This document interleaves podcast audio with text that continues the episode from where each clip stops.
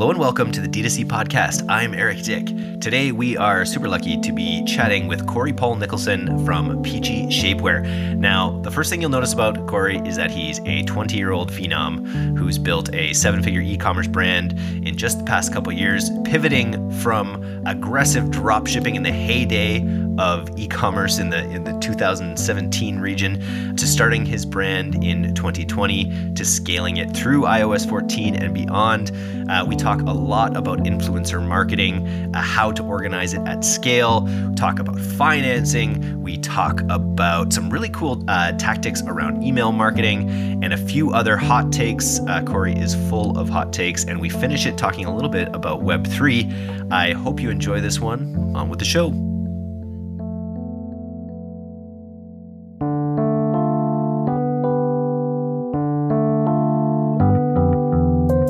Plain text marketing. It was a Friday, and we didn't have anything to send out. Designs were still kind of in the process. I just fired my agency, and so I'm running a campaign, typing this super simple, maybe like six or seven lines of copy. One line something, hey, you look great today. How are you? My boss wants me to sell more shapewear, so here I am. Totally non-biased. If you wanted to buy it, try it. Something like that. And I got maybe like six, seven, eight hundred dollars in revenue just in one night on a Friday. And I was like, okay, crap, like maybe I should do more of these. And it starts with the subject line. You can't have like a corporate basic subject line and then have like this low-key plain text email. Obviously, it all starts with the subject line. Plain text emails, you even just doing like one a month if you're really against them and you love your cute designs that you make. Cool, but I, I would definitely say plain text.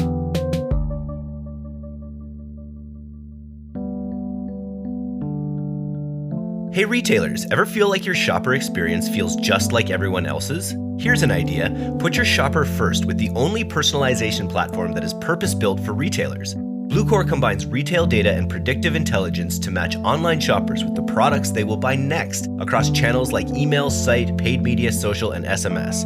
Automate and scale your personalized content offers and recommendations for each shopper in a one on one individualized experience.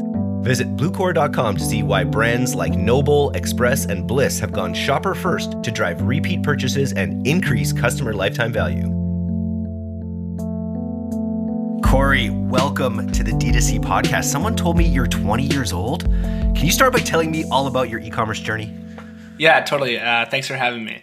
Uh, just to take you back, uh, a few years ago when I was in high school, I first I got my first laptop towards the ending of 11th grade in high school and started coming across all these YouTube videos on my feed of drop shipping and saw all these crazy stories about people making money selling these bracelets from Alibaba or whatever on Shopify. I had no idea what any of this stuff was. I was just some high school student working at McDonald's at the time. And I was like, all right, whatever, kind of brushed it off. A few months later went by, I ended up, you know, opening my first store, learning all the basics. As time went on, obviously I got better and better and I was just drop shipping all these things from China as time went on, I was like, you know what? I've been doing this for like two years.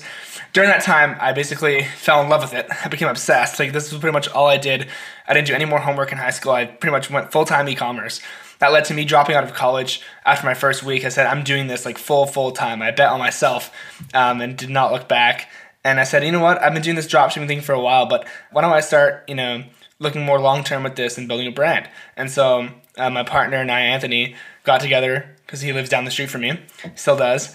And um, we said, hey, you know what? Let's let's actually like launch something here, and for the first three four months, go slow, um, and just see what actually goes long term instead of having to test new stuff every month and new stores, new products, new everything. And let's see how far we can go. And so, with that came the birth of Peachy, and I've done some writing on my Twitter and everything about the success it's had, and obviously a lot of the failures that came with that. And give us the high level on the success you've had, because I know you've written about it publicly. Tell us about the success you've had with Peachy in the last couple years. Totally, yeah. So we launched it in October 2020. We've passed the seven figure revenue mark uh, just recently.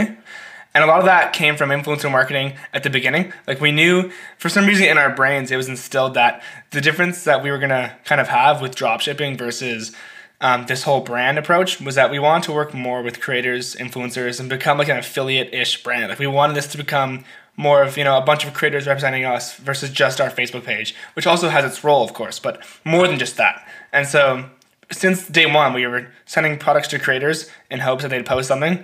Sometimes we'd be super specific and pay creators and ask them to post stuff, and we'd see decentish results now and then. Other times we'd be super authentic, transparent, and kind of just say, "Hey, um, you know, post whatever you feel like is best," and we saw even better ROIs there. But um, definitely, yeah, past seven figures. Um, last year was definitely crazy. And um, 2022, we're trying to do the same thing, but just kind of lock in more consistent systems and really build that strong network of creators I think that's definitely one big part, and just launch more products, more SKUs, which is obviously annoying in apparel. But it. I wanna I wanna dive into that, but first I want to go back because I remember I was in Berlin uh, exhibiting at a conference I think in 2016, and Thomas, the founder of Oberlo, came up to me and he was like, "Hey, did you know that you don't even have to hold inventory? You know, you can just like use our our tool here and flip these products online." I wanted to go back to those early days for you because I remember what those days were like. Like, what was your first big win that made you go, "I got to drop out of school"? And then what did your parents think? Totally, yeah. Um, and it's crazy how you were around back then too. It was really insane. Um, this was like 2017, 2018 ish with Facebook ads. So folks were just taking ten dollars, like bracelets that cost maybe 20 cents to buy off AliExpress, selling it for ten dollars, and that was the definition of printing money back then. And you know, there's bigger brands like Native that kind of launched back then too, and you know they were able to capitalize big time on Facebook back then, right? The CPAs were like incredibly low. You're paying like a couple bucks for a purchase sometimes, so that's definitely crazy. For me specifically, I was selling these like silicone kind of toe separators. So they go around your feet and around your toes, and that's what I was selling. The the site was called Flexi Toes. I ended up selling that site actually, but um that that was the first thing I had where I was consistently doing around like 30k a month in revenue, um, just drop shipping this thing, and I kind of realized the potential of e-commerce and how consistent it was, and I fell in love with like the kachings from the Shopify app, and that's not so okay. This could probably be a big thing. Um, and that was a few months before dropping out, um, but when I did drop out, yeah, my parents kind of knew that I was ambitious and they saw how hard I worked. I wasn't really, you know, looking to drop out to have time for myself or work on myself or whatever. Like I knew I had an objective of what I wanted to do and accomplish, and so they put trust in me and said, "Okay, you have one year," um, and that's all I needed to prove myself just a little bit. I still think there's a lot of way to go, but yeah, well, you you you do have a long way to go. Just, but it's exciting that you made this much progress this early. Are your parents entrepreneurial? Um, no, not at all. My dad kind of works in manufacturing, and my mom is more of a stay-at-home mom since she had us. I'm a twin, so she raised us. You haven't drafted in the twin yet to the biz. no, not yet. Not yet. Nice. Um, I want to ask. So you've obviously like back in the day with the Facebook, the Facebook algorithm, the way it was, uh, scaling, you know, was a bit more of a push button type type scenario. Um, I wanted to like, what are some of the things that you've taken from those days now that you've built a brand that you think has given you an edge against maybe some of your competitors who didn't come from such scrappy beginnings? Totally. Yeah. Some stuff here is kind of cliche. I think some stuff is kind of actually more um, technical and like you can apply it. But it, I think no matter what, it always just starts with creative. So even back then, I guess we had a bit more levers on who you could target, and like lookalikes were stronger, and they still work now. And I think back then, ad account structures were a, a lot more, I guess, nuanced, and like you were actually like optimizing what interests saw what ad and lookalikes and stuff. Whereas nowadays, most brands especially the bigger ones, like the bigger you are, like the easier your ad account structure gets. I feel like where you're just all your targeting is in the creative um, and not so much in the ad set. So I guess to answer your question, yeah, um, the biggest thing I realized is that I can't judge ads myself. I used to make ads a lot and judge them and say, oh, this one's gonna do bad, do better. But in reality, I don't really have the mind of a consumer, especially one like who's buying products from Peachy. And so for me to make assumptions like that is probably uh, super unhealthy for the business, right? So now I'm just keep super open minded and just realize that yeah, like sometimes the least good looking piece of content or the least like the, one that you have like the least hopes for will do the best because that's how consumers work sometimes, um, which is obviously paradoxical, but that's kind of what I've learned. I think. Yeah, I think I, we can definitely agree on the Pilothouse side. It's something we see all the time. And then alternately, what like so going from the world of drop shipping, where you're again this push button scaling, to building an actual brand. What's been the biggest challenge for you and your partner in actually building out this brand? There's been challenges. There's I can't name one. There's been challenges. I, I think probably to start um, is just inventory. Considering the fact that it is an apparel thing, we're juggling 100 plus SKUs um, all the time. I think that that's probably the first one, keeping up with just sales and making sure that not one SKU is sold out for too long. Then I'm also not overbuying, and then I'll, of course to like to partner with that is cash flow. Uh, and so we started this um, for a while. We were totally bootstrapped and just using our, our own money. Um, after a while, it, we were growing so fast, that we had to kind of exercise some of the options available to us, and so we looked into partners like Shopify Capital and stuff like that. I also got like some working loans, but um, I think those were kind of the main two was just inventory and cash flow. And then aside from that, um, I think we struggled a lot with influencers last year because almost 99% of our stuff, we were just shipping product, paying creators, and hoping for a good result. And when it did hit, it was beyond profitable. It was way better than Facebook. Like it was, it was amazing. But when they don't hit, that's just a super bloody P and L. And if too much of those happen, it doesn't look too good. So that was also a struggle. But before that, uh, definitely um, inventory, cash flow. It's one that every brand struggles with for sure. Like cash flow for sure.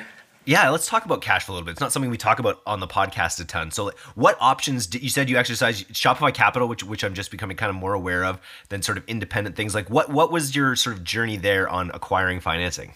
Um, well, we didn't have all the options in the world. There weren't like people knocking on our doors. There were two 20 year old. My partner's also just a year older than me. So at the time, like we were about like 20, 21.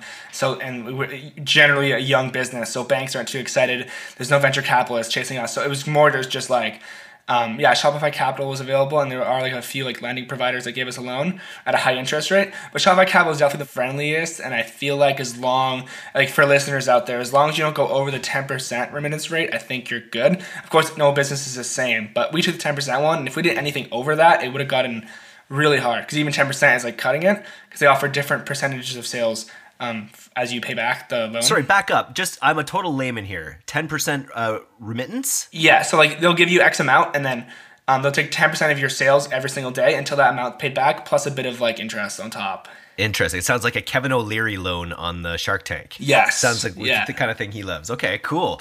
And so that was your first option. Have you explored any others? Um, that was like one of our first options and one that we took twice now. We've worked with them twice and it's pretty good. Um, but yeah, we've seen Clearco, we've seen Wayflyer, we've we went through we went through everything before like just deciding. Um, but they, they kind of all do the same stuff. There's even like PayPal Capital, Amazon, all that stuff. Um, but yeah, there's line of credit and then there's Shopify Capital, which helped us for sure last year towards the end. And then how have you deployed it to be most effective? Is it on inventory? Is it on growth? How are you actually deploying the capital to see the biggest uh, impact? It's definitely those two pillars for sure. Nothing crazy. Uh, most of it was probably put towards. I, I want to say like 60% inventory, 40% growth, somewhere around there. Uh, for sure, because we, we want to be in stock for everything if we're going to be pushing big marketing campaigns with influencers and stuff. And so um, it definitely helps speed things up. And so you mentioned inventory was the other biggest half of the sort of learning curve on evolving from drop shipping. Did it get solved with capital, or are there any other like key learnings you'd have to share about like how you've gotten better with inventory? It got solved, but everything is just temporary, right? Because as you get more, more gets sold, and so you have to keep reordering, reordering, unless you're buying a crap ton up front, which we don't. Like the most we'll ever have on hand for any certain SKUs, maybe 90 days, which you can argue is long or short, but for us that seems pretty short. So I'm trying to piece it together, but no, I think yeah, I think that's definitely just that that constant game of reordering and keeping up is probably one bottleneck that a lot of apparel brands face which is why it's not, it's not always the best business, but it has it has taught me a lot for future companies that run the future. Like I've now learned how to juggle all these SKUs in a female niche, etc. So if I were to pivot and do like a low SKU, higher AOV, maybe a male niche kind of um, audience, there could be more upside there. You could definitely do a lot more of your UGC internally between you and your partner, I imagine. Yeah, that's actually a good point you make too. It's also hasn't been a struggle, but it's definitely a lot harder to scale people than anything else. And so to get like 50 plus people just making content, it's hard and you don't want to be chasing them down asking for content. So now we kind of have this like laid back approach where like we ship stuff. Um, if they like it, then we truly believe that they'll make stuff and kind of just leave it at that instead of having to chase someone down and say, hey, your payment, hey, this, that. Like kind of leave it open ended we we talk about iOS 14.5 on the podcast all the time, and I get I bet I know the answer to, to the question like how you overcome the you know what what its impact was, and then how you overcome the the impact on the business. I bet it has to do with creative, as you've already touched on. Yeah, creative and account structure for sure. Nothing I've really said is going to be rocket science or groundbreaking in this area, but um, yeah, day by day we're still kind of working on this and trying to improve it as best as we can. But, but as of lately, uh, 2022 has been off to a profitable year uh, just overall in the store. Facebook's playing its role there for sure.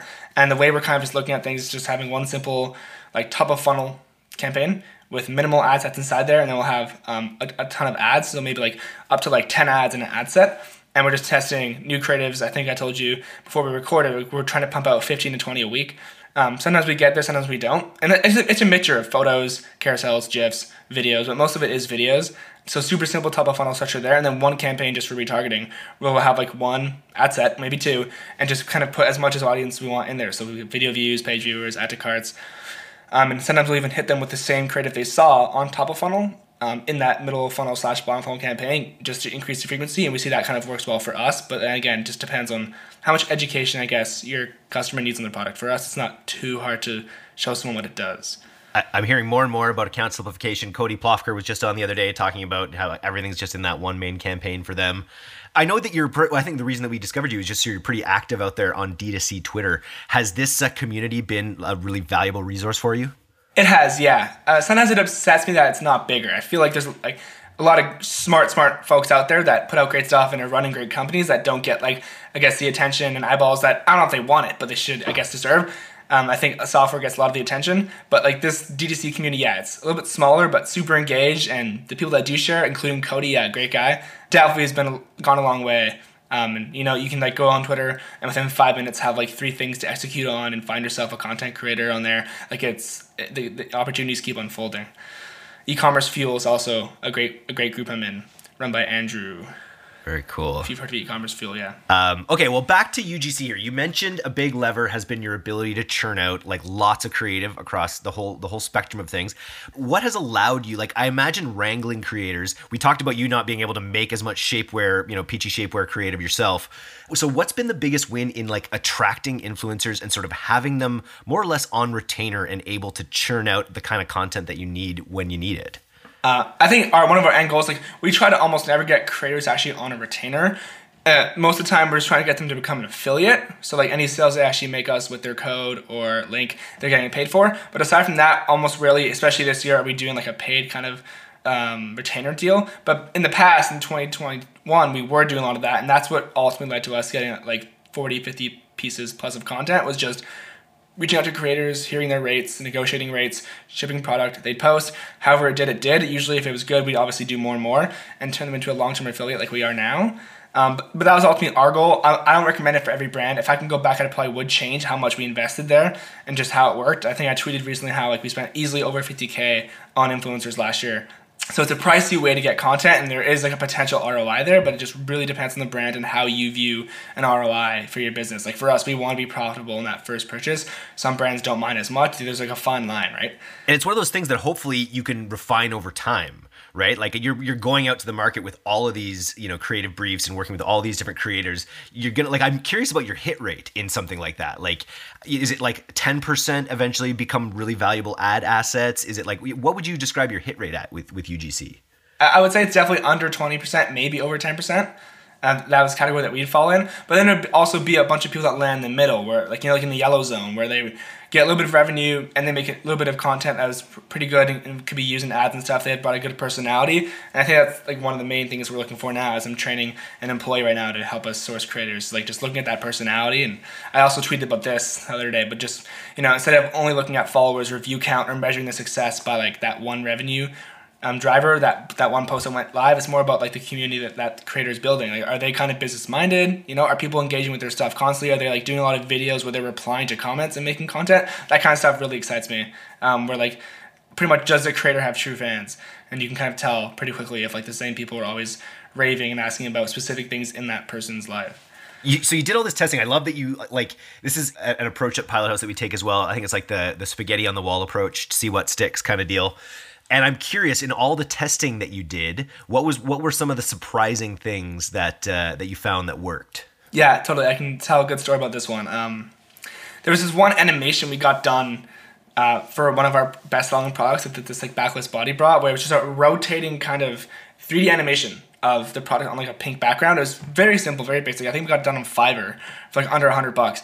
Uh, but with that, we said, okay, you know what? We, we wanted to use that for TikToks, but for a second, we threw it into our Facebook ads, kind of like Adobe campaign, and put in the, in the beginning and wrote some quick copy. And I, I, it went along the lines of, I found the Superman of bras. And that was just one of like the 13 creatives we tested that week. And it happened to really hit well. High click through rate, um, super high ROAS. We saw was doing well, and we were able to scale that thing for sure, uh, at least for a couple months. And it went viral on TikTok as well, and got like two, three million ish views. So we knew that something there really worked and now we're trying to obviously play around and do more of that. But that was one that really caught me off guard. I think my partner was more bullish on that topic. I was more like, oh, let's just keep doing what we were doing here. But he kind of encouraged us to explore and do more, and obviously it paid off. And just yeah, took me by surprise. How, like I said earlier in the pod, like the least kind of things you might have hopes for would probably do well. Same with like the TikTok organic stuff. Did you do Wonder Woman? Did you test? Did you test the Wonder Woman of bras as well? I'm writing this down, but no, we didn't do Wonder Woman yet. We did Superman. I, we did we did Superwoman. It didn't work as well. Superwoman.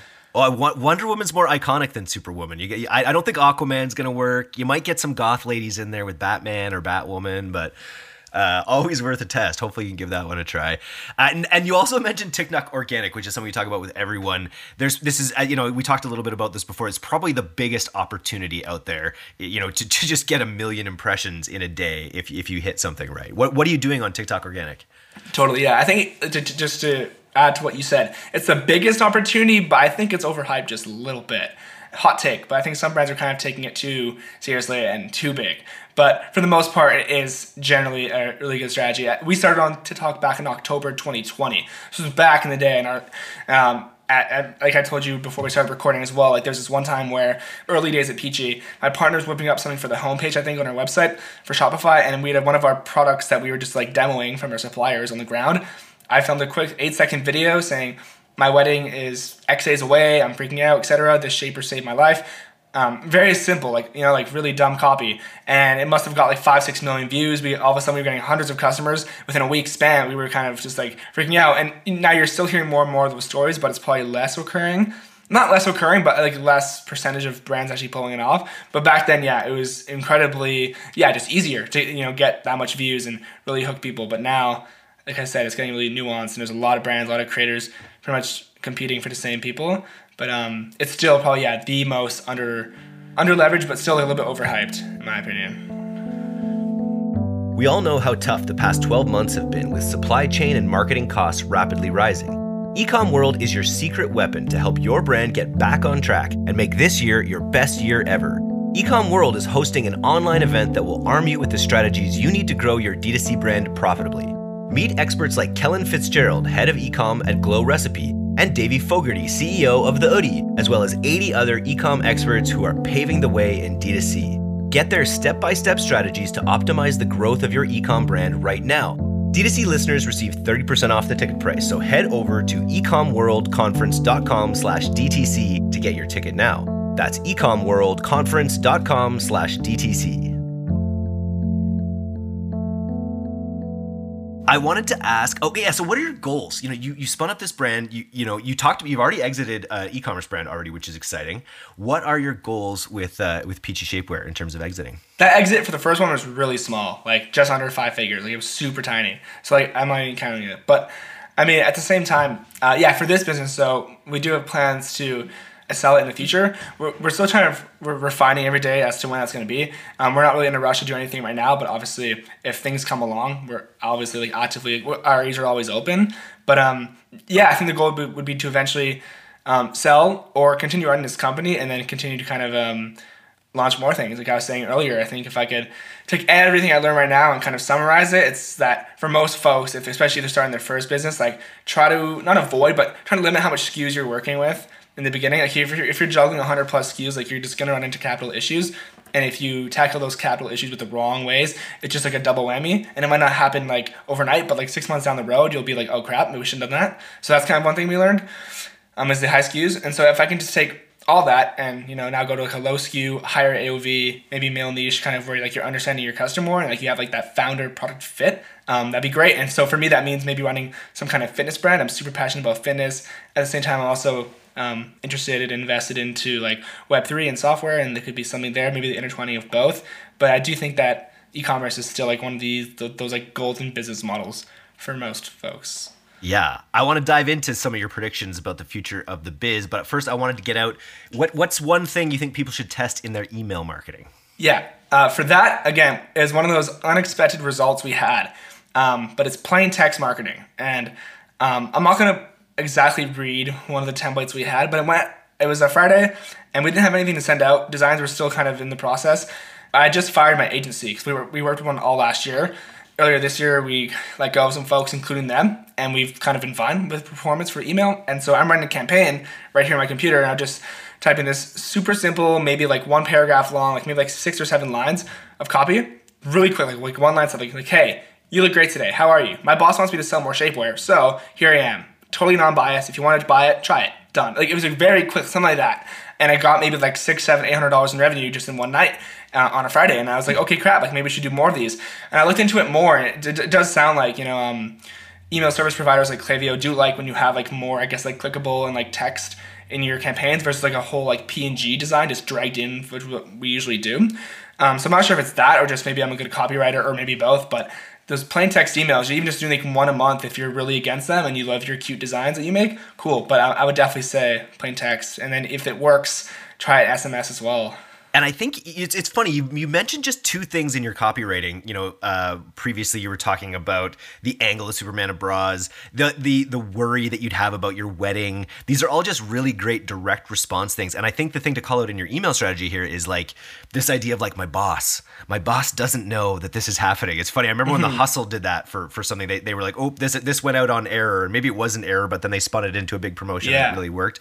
But that idea of just a little bit like you know this isn't supposed to happen, but here you go is just I think it's really powerful. And it starts with the subject line. So you can't have like a corporate like basic subject line and then have like this low key like plain text email. Obviously, as simple as that sounds, we made a mistake. It all starts with the subject line. Even like small little gigs, like putting like re and like colon like read like my boss said this or.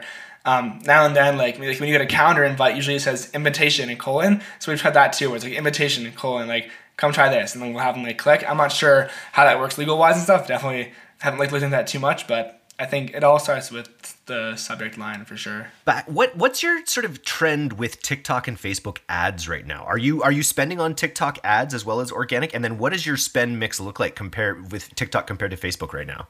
I think right now we're still like 75% Facebook, 25% TikTok slash Google. I guess we can throw it in there, but like we are doing some work with like the Spark ads and trying to run stuff through creators pages and stuff.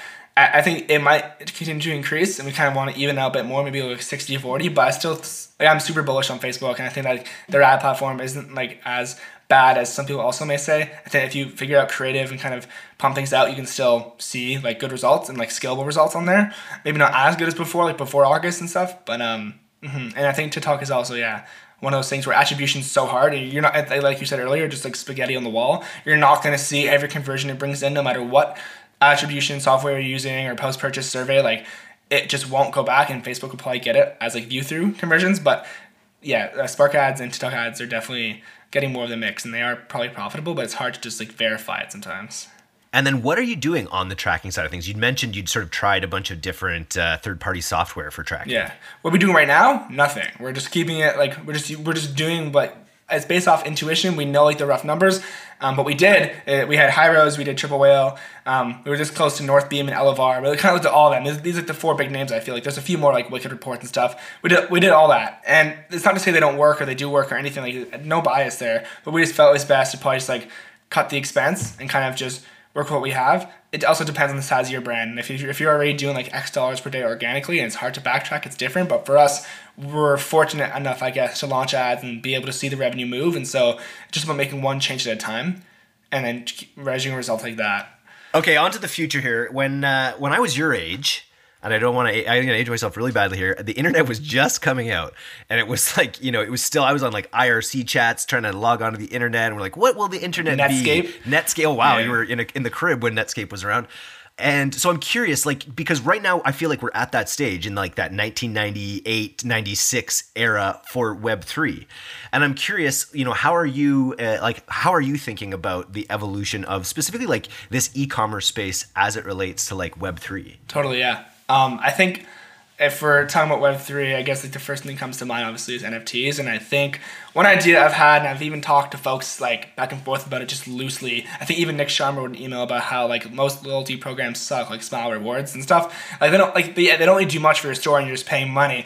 And it's like, how can we kind of intertwine NFTs with that whole loyalty rewards so to really incentivize people to come back, wrap your brand, you know, earn coin that you can use in the store and stuff like that. That was kind of, I guess, like one idea I had. So I don't have like too much specifics here, but um, I do know as time goes on, whether if it's on Ethereum or Solana or whatever, um, NFTs with e-commerce are going to become more of a bigger play, and we're starting to see it now with like Adidas and like the Bored Apes, and it will make its way down to like smaller D2C brands, but I'm really interested for the way that things like Kickstarter merge, where it's like, okay, and so you, you, you, you basically, if you see a brand that you love and you want to buy a bunch of it, or you want like that opportunity to invest in these brands and sort of grow with them as they grow. So then you're not, you're a customer, you become an advocate, you become a, an, an influencer, and then you have potentially some ownership in its growth as well, which is, I think, a really neat opportunity. I agree. Actually, that's a great point, and it's and it's not as big of a shift as I think some people might think. Because with Kickstarter, like you're kind of putting down some fiat money. Um, maybe you get like a T-shirt in advance for being an early backer. You gonna get you read like the white paper,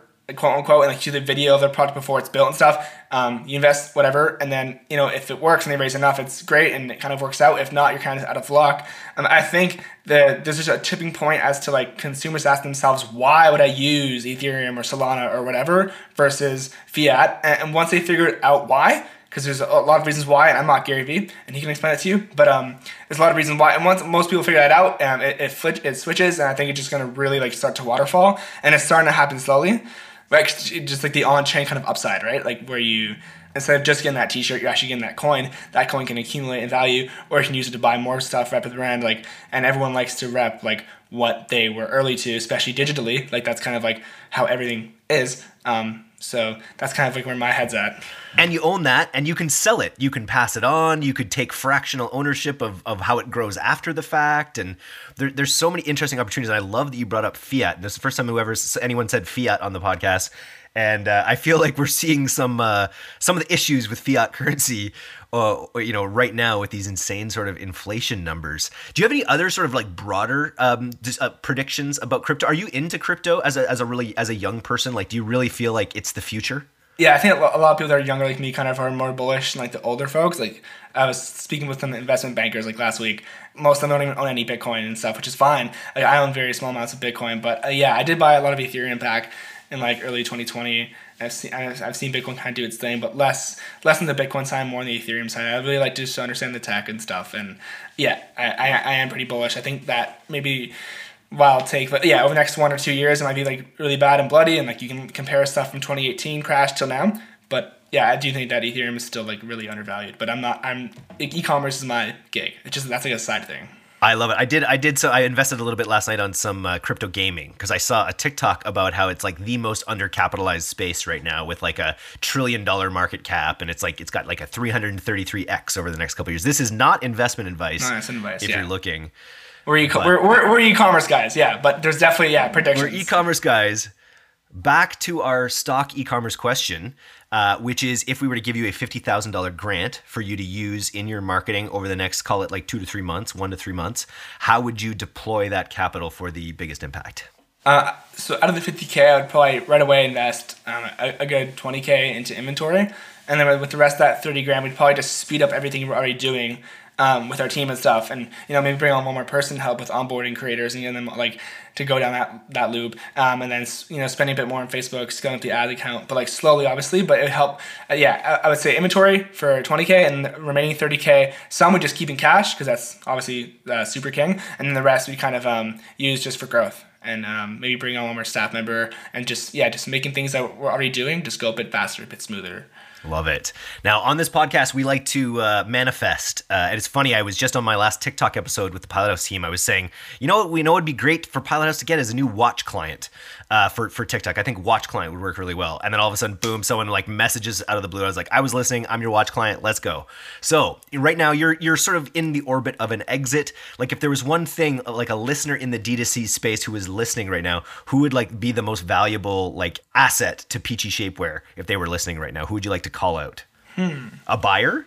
An investor? Who? Probably not. No, I I, th- I think it's someone more on the operations side, especially with inventory and like logistics. That's kind of someone who I want to speak to. Like they can DM me on Twitter. Just kind of if someone has a lot of experience, like with um, you know, in the in the past, we're working with like seven figure annual revenues and stuff, and do, forecasting inventory, and of course, like, even those forecasts will be wrong, but like they're probably better than mine, and so I, I think that would be the main one, and then followed by investors, which is definitely helpful. What's the name of that position? Is that is that a director of operation? Is that inventory operations? Like, what's the actual position that that would be that you'd be hiring for with that? Yeah, it'd be like the I guess um, the name of it would be like head of inventory and logistics. Yeah.